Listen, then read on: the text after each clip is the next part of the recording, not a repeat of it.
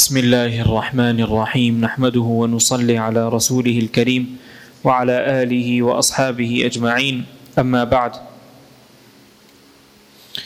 Respetados hermanos y hermanas, en estos días benditos donde nos acercamos del, de nuestro querido mes de Ramadán, ese mes que cada musulmán y cada musulmana espera con mucha ansiedad, en estos días benditos somos muy afortunados de que Allah subhanahu wa ta'ala nos haya permitido juntarnos en una de sus casas, que en el hadith el profeta Muhammad sallallahu alayhi wa sallam dice que de toda la tierra los lugares más amados para Allah subhanahu wa ta'ala son sus casas. Por lo tanto, nosotros estamos en este momento en uno de los lugares más amados por Allah subhanahu wa ta'ala. Eso nos da, inshallah, un atisbo de esperanza de que seremos con el permiso de Allah subhanahu wa ta'ala de sus siervos que son amados por Él, por estar en este lugar bendito, en este momento sagrado que es el Salat del Jumu'ah. Recordemos, como siempre, empezar con las salutaciones al profeta Muhammad sallallahu alayhi wa sallam y recordando sus beneficios especialmente en este día, en el día de Jumu'ah. فَأَكْثِرُوا عَلَيَّ مِنَ الصَّلَاةِ فِيهِ El profeta sallallahu alayhi wa sallam nos aconsejó incrementar nuestras salutaciones a él. Hay que hacerlo siempre, pero especialmente y en mayor cantidad en el día de Jumu'ah. Respetados hermanos y hermanas, estamos ya llegando a la mitad del mes de Sha'ban. Estamos acercándonos ya a la luna llena del mes de Sha'ban y estamos ya en la cuenta regresiva para el comienzo del mes de Ramadán. Hemos repetido muchas veces que para cada musulmán y para cada musulmana todo momento del año es valioso. Cada segundo es valioso. El profeta Muhammad sallallahu alayhi wa por la orden de Allah subhanahu wa ta'ala, ¿cierto? Guió siempre a su umma, a su nación, a reconocer el valor del tiempo, a reconocer el valor de cada momento. Es por eso que la mayoría de las acciones en el Islam, si nos fijamos bien, están amarradas con algún tiempo. Desde que el musulmán se despierta cada mañana, sabe que tiene que hacer cinco oraciones. Y sabe que cada, cada una de esas cinco oraciones tiene su tiempo definido.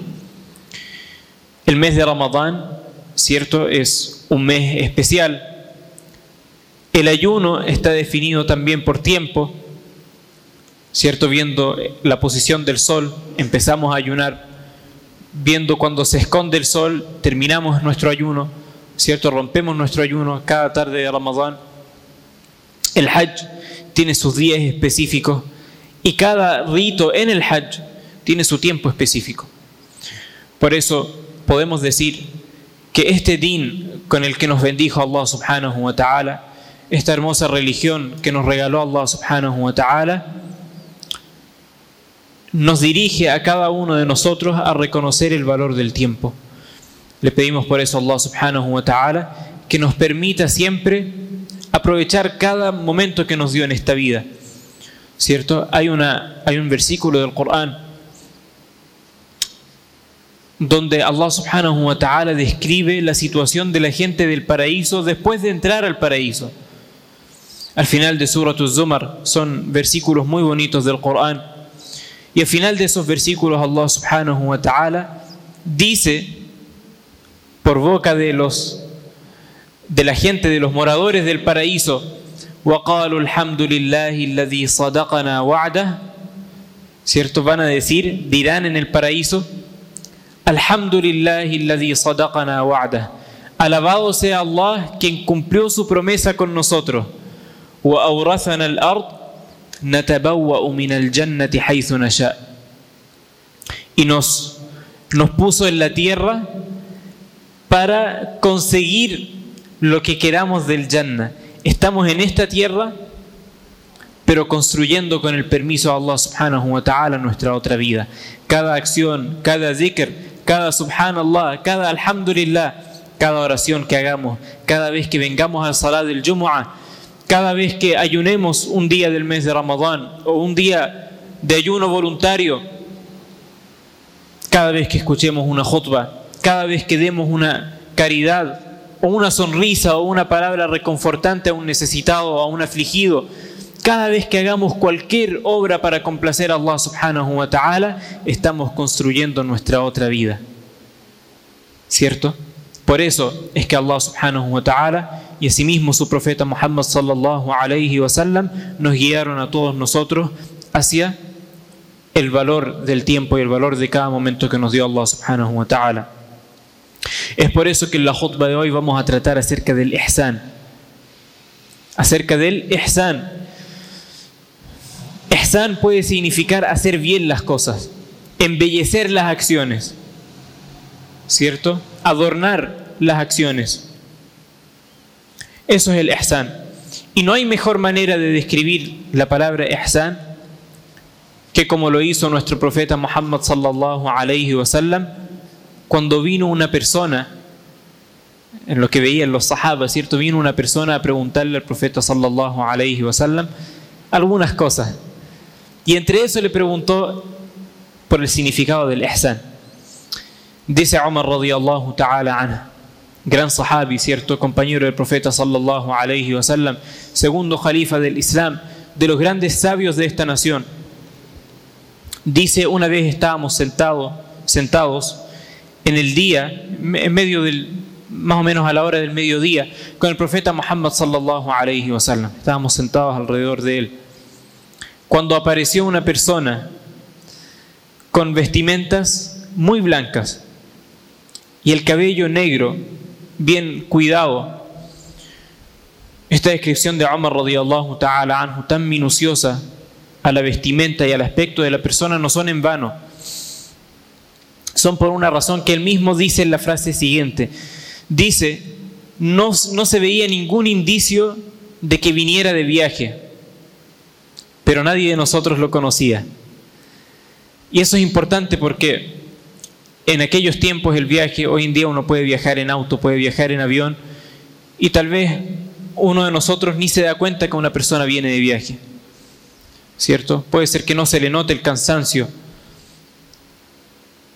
Tiene la ropa limpia, cuidada, pero en aquellos tiempos, el tiempo del profeta sallallahu alaihi wasallam, cuando los viajes eran de largas distancias, ¿cierto? Y eran montados en caballo, en camello generalmente, Obviamente era difícil llegar arreglado de un viaje. Eran viajes largos, viajes difíciles, en el desierto, donde había tormentas de arena, había polvo. Dice Omar radiyallahu ta'ala llegó con una ropa blanca, perfecta, y con el pelo, con el cabello negro, bien cuidado. No se le veía ningún indicio del viaje, pero nadie de nosotros lo conocía. Llegó donde el profeta sallallahu alayhi wa sallam. Generalmente los sahabas se sentaban en círculos alrededor de él. Más o menos como estamos sentados nosotros ahora.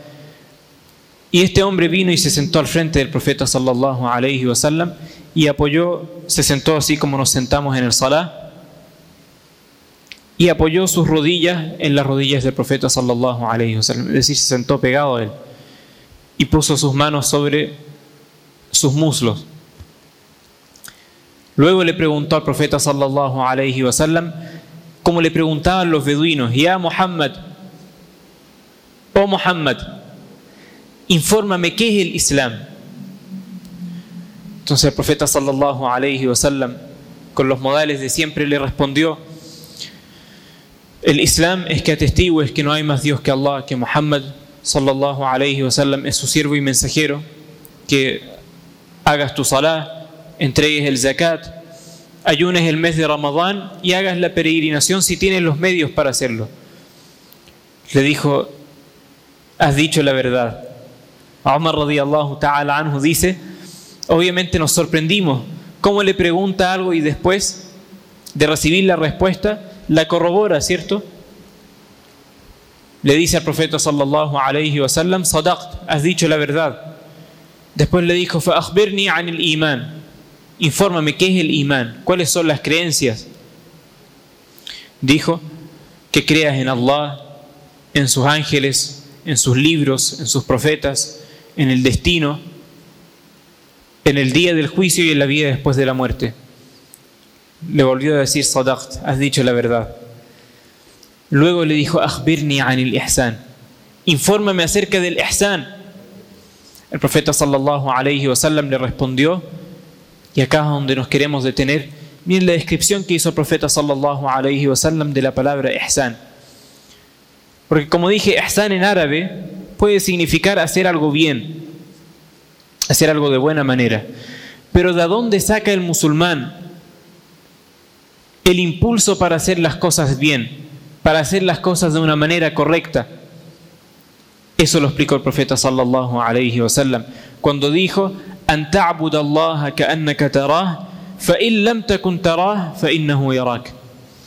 El ihsan significa que adores a Allah subhanahu wa ta'ala como si lo estuvieras viendo. Porque si tú no puedes ver a Allah subhanahu wa ta'ala, por lo menos tienes que estar consciente de que Él sí te ve. Esa respuesta dio el profeta sallallahu alayhi wa sallam. Por eso, en otro hadith, él mismo dijo, Utitu jawami al kalim. Allah subhanahu wa ta'ala me dio el don de decir grandes cosas con pocas palabras.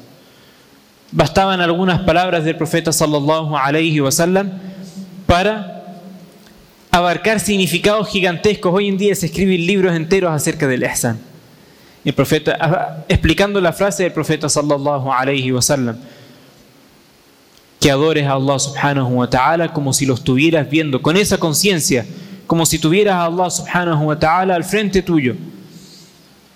Y si no puedes crear la conciencia de estar viendo a Allah subhanahu wa ta'ala, por lo menos tener la conciencia de que Él sí te está viendo al momento de actuar. Luego Jibril salam le preguntó, este hombre le preguntó varias cosas. Y cuando se fue, los sahaba ta'ala se sorprendieron, pero no tenían la costumbre de preguntar cualquier cosa al profeta sallallahu alayhi wasallam. Dice Omar, quedé un tiempo eh, con la duda de quién era esa persona. Dicen algunas narraciones que pasaron tres días cuando después el profeta sallallahu alayhi wasallam se me acercó y me dijo, ¿sabes quién era el que estaba preguntando? Le dije, Allah y su mensajero saben mejor. Dijo, ese era Jibril, alayhi salam, que vino a enseñarles los asuntos de su din. Vino, por supuesto, en forma humana. Entonces, este hadith, por supuesto, tiene muchísimos, eh, muchísimas enseñanzas.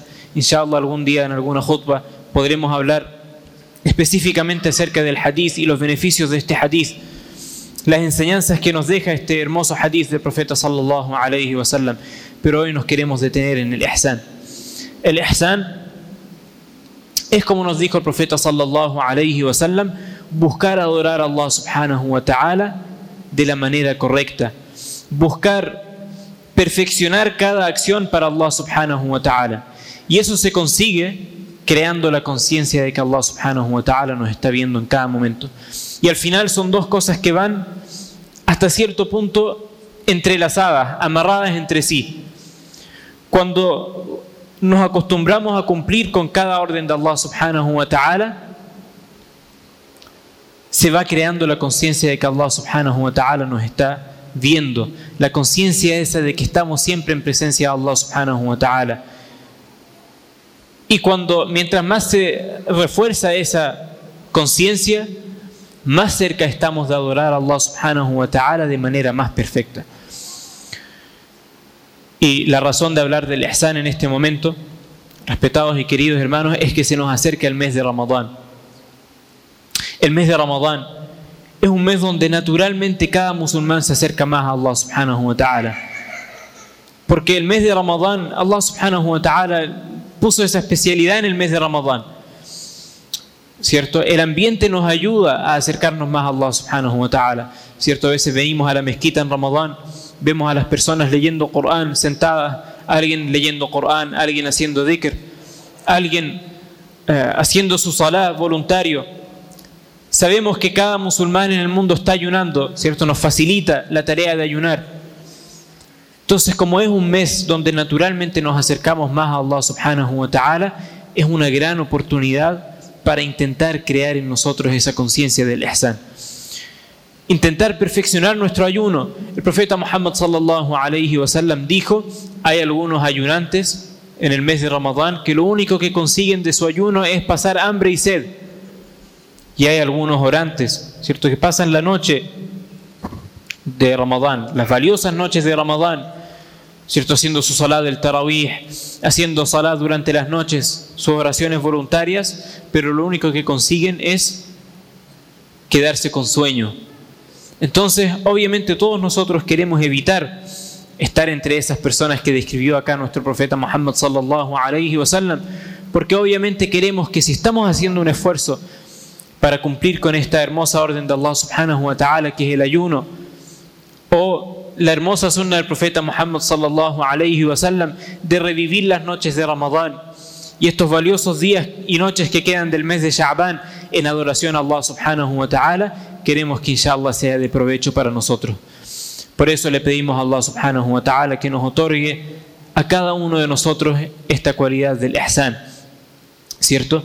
Intentar adorar a Allah subhanahu wa ta'ala de la manera como a Él le gusta ser adorado, como a Él le gusta ser obedecido, ¿cierto? Le pedimos a Allah subhanahu wa ta'ala que nos bendiga a todos nosotros con el don del ihsan, con el don del imán, la fe completa en Allah subhanahu wa ta'ala y que acepte de todos nosotros cada acción que hagamos por Allah subhanahu wa ta'ala, cada acción que hagamos y que nos permita hacerla con la conciencia de que Allah subhanahu wa ta'ala está viendo cada una de nuestras obras y cada uno de nuestros pasos. Que Allah subhanahu wa ta'ala nos ayude a cumplir con todo eso, inshallah. En la khutbah que está impresa hay algunos otros detalles también del ihsan. Que Allah subhanahu wa ta'ala nos acepte a todos nosotros. Subhanallah bihamdihi, subhanak Allahumma bihamdik. نشهد أن لا إله إلا أنت نستغفرك ونتوب إليك. سبحان ربك رب العزة عما يصفون وسلام على المرسلين والحمد لله رب العالمين. برحمتك يا أرحم الراحمين.